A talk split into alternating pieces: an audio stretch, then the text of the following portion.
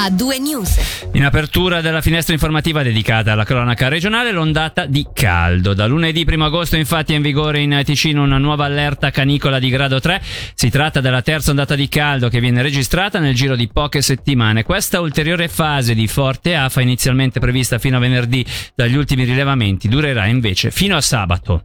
A Guido della Bruna di Meteo Svizzera abbiamo chiesto se ci sono similitudini tra questa e le precedenti ondate di caldo un po' diversa almeno nel senso della durata, infatti è iniziata ieri e proseguirà fino a, a, sabato incluso, dopo dovrebbe essere finita, quindi non abbiamo più una canicola della durata di due settimane come quella precedente, ma sarà un po' più breve e un po' meno intensa, le temperature non dovrebbero raggiungere i valori che abbiamo toccato nell'ultima ondata. Ecco, a livello di percezione ci sono dei livelli alti, soprattutto penso all'umidità. Ma iniziamo con un'umidità abbastanza contenuta oggi le temperature sono risultate praticamente in tutte le stazioni di pianura inferiori ai 32 gradi. Nei prossimi giorni assisteremo a un lento aumento del tasso di umidità e anche un rialzo delle temperature, quindi a poco a poco aumenterà anche la sensazione di afa. Non raggiungeremo più le soglie per il livello 4 di canicola come appunto nell'ultima ondata di caldo, resteremo al livello 3, però senz'altro la sensazione di afa andrà aumentando di giorno in giorno. Quando potremo avere le prossime precipitazioni? Avremo la possibilità di qualche temporale, soprattutto sulle Alpi. Probabilmente da venerdì o sabato potremmo avere qualche fenomeno isolato anche sulle regioni di pianura, però non sono in vista delle precipitazioni eh, durature. Ecco, per risolvere il problema della siccità avremo bisogno di alcuni giorni di precipitazioni e questa situazione non sembra ancora in vista né a breve né a medio termine.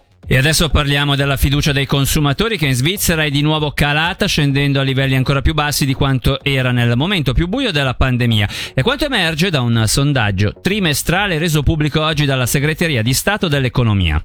Così come nel resto della Svizzera, anche in Ticino i consumatori guardano al futuro con apprensione sempre più forte. Ne abbiamo parlato con Ivan Campari dell'AXI, l'Associazione Consumatrice e Consumatori della Svizzera Italiana. Dunque si tratta di un sondaggio effettuato a livello svizzero, quindi include anche il Ticino. Eh, noi mh, questi temi li seguiamo e quindi constatiamo che l'apprensione c'è. Detto ciò, noi non facciamo dei nostri rilevamenti veri e propri. Ma rispetto al periodo della pandemia, avete riscontrato sia tra i lettori che tra i consumatori che vi chiamano proprio un'apprensione maggiore? Difficile dirlo perché appunto ci sono persone che ci telefonano per risolvere problemi di tutti i generi, per farci segnalazioni di ogni genere, però non abbiamo appunto delle percentuali che ci dicono ecco, una variazione percentuale sul grado di fiducia dei consumatori da, da un periodo all'altro. In generale, a quali motivi possiamo attribuire questa apprensione maggiore verso il futuro? Dunque, si tratta di una combinazione di fattori, beh, ci sono molte notizie anche piuttosto negative, preoccupanti, ma in generale si tratta di una combinazione di aumenti dei prezzi già avvenuti o annunciati, principalmente sull'energia, sulla cassa malati, eh, l'inflazione generalizzata, appunto che riguarda un po' tutti i prodotti, anche quando si va a fare la spesa, eh, un settore particolarmente toccato è stato ah, per esempio quello dei viaggi.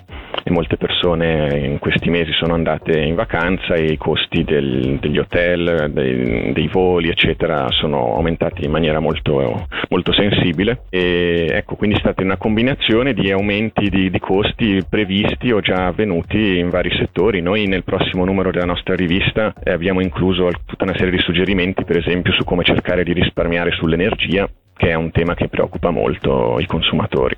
Per il futuro invece questa sfiducia continuerà appunto ad aumentare prima o dopo sicuramente la fiducia migliorerà, eh, questo, questo, è certo. Mm, difficile dire però se, se, siamo già a quel punto perché mh, mm, per esempio se pensiamo al problema energetico è destinato a peggiorare eh, ovviamente con l'arrivo dell'inverno, quindi è difficile immaginare che da quel punto di vista le cose possano migliorare nel prossimo futuro, anche perché diversi di questi aumenti in realtà per ora sono stati solo prospettati e non si sono ancora veramente verificati. E quindi quando si verificheranno mh, mm, la fiducia dei consumatori probabilmente scenderà ulteriormente.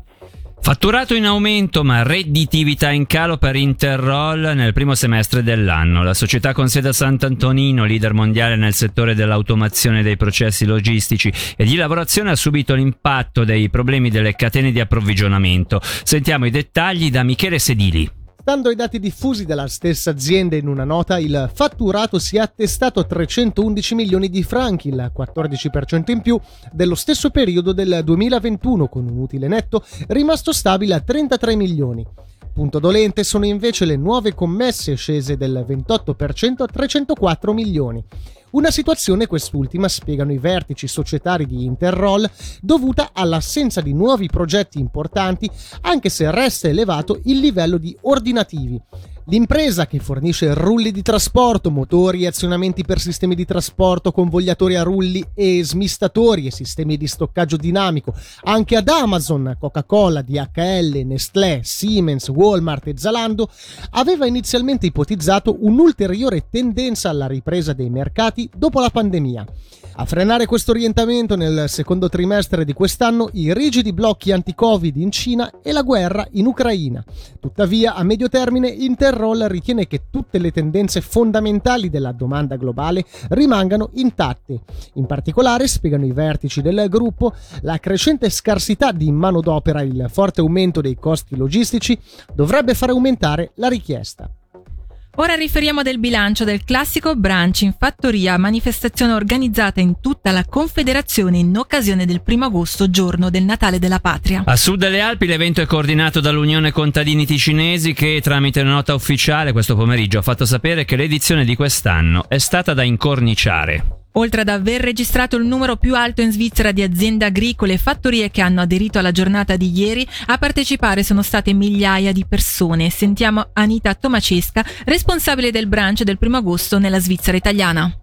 È andato molto bene, abbiamo avuto 40 aziende in Ticino e due in Moesano e rispetto all'anno scorso che eravamo sul 2600 persone, quest'anno eh, abbiamo superato 6500 persone. Un importante traguardo. Certo, certo, tutte le persone erano molto contente, le persone si sono presentate quasi tutte, praticamente è andato tutto, tutto alla grande, accompagnato al buon cibo, musica, tutti hanno apprezzato l'organizzazione e è andato molto molto bene. E qual è l'obiettivo, lo spirito di questa iniziativa? Praticamente poter passare eh, la festa nazionale in fattoria, eh, conoscendo le, l'azienda, fattorie, temi legati a fattoria, come si produce cibo e praticamente tutto l'ambiente legato all'agricoltura e quello che la circonda con tutte le problematiche, fare capire che siamo proprio, facciamo parte, siamo umani, lavoriamo, dietro sono famiglie,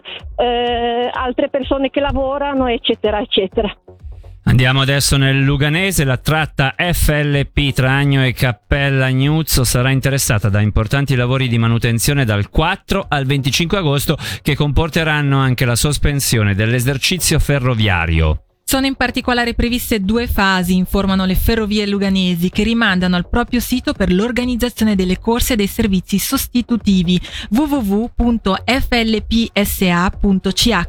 Ci spostiamo ora sulle rive del Verbano, dove è tutto ormai pronto per l'inizio domani 3 agosto del Locarno Film Festival. Ad accompagnare la manifestazione cinematografica, come sempre, una serie di eventi collaterali come i concerti all'interno della rotonda e l'appuntamento pre-festival, di cui torneremo a parlare in apertura della seconda ora di A2 News. Non mancano poi le iniziative esterne alla macchina del festival, tra cui spicca il bistrò del Teatro Paravento di Locarno, che dopo due anni di assenza tornerà dal 3 al 13 agosto a proporre concerti e manicaretti per tutti i gusti ogni sera a partire dalle 18. Quella del 2022 è un'edizione importante per il bistoro del Teatro Paravento che taglia il traguardo dei 20 anni e brinda insieme all'omonima compagnia locarnese che proprio quest'anno festeggia 40 anni. Il programma dei concerti è consultabile sul sito www.teatro-paravento.ch. Sempre in occasione del Locarno Film Festival, le isole di Brissago lasciano le acque del Verbano per trasferirsi nel cuore della kermesse cinematografica e presentarsi al pubblico in una veste speciale. In Largo Zorzi a Locarno, infatti, il Dipartimento del Territorio ha allestito già come fatto nel 2021 un suggestivo spazio espositivo che dà la possibilità di vivere in anteprima l'esperienza offerta dalle isole di Brissago. L'installazione sarà liberamente accessibile durante i giorni del Locarno Film Festival dalle 11 alle 21. Inizialmente concepita come una grande piscina volta a riprodurre il contesto lacustre in cui sorgono le isole di Brissago, l'installazione quest'anno verrà presentata al pubblico senza la parte dedicata all'acqua. Questo in considerazione, precisa il DT in una nota, dell'attuale periodo di siccità e quindi anche in un'ottica di sensibilizzazione e di rispetto dell'ambiente e della popolazione.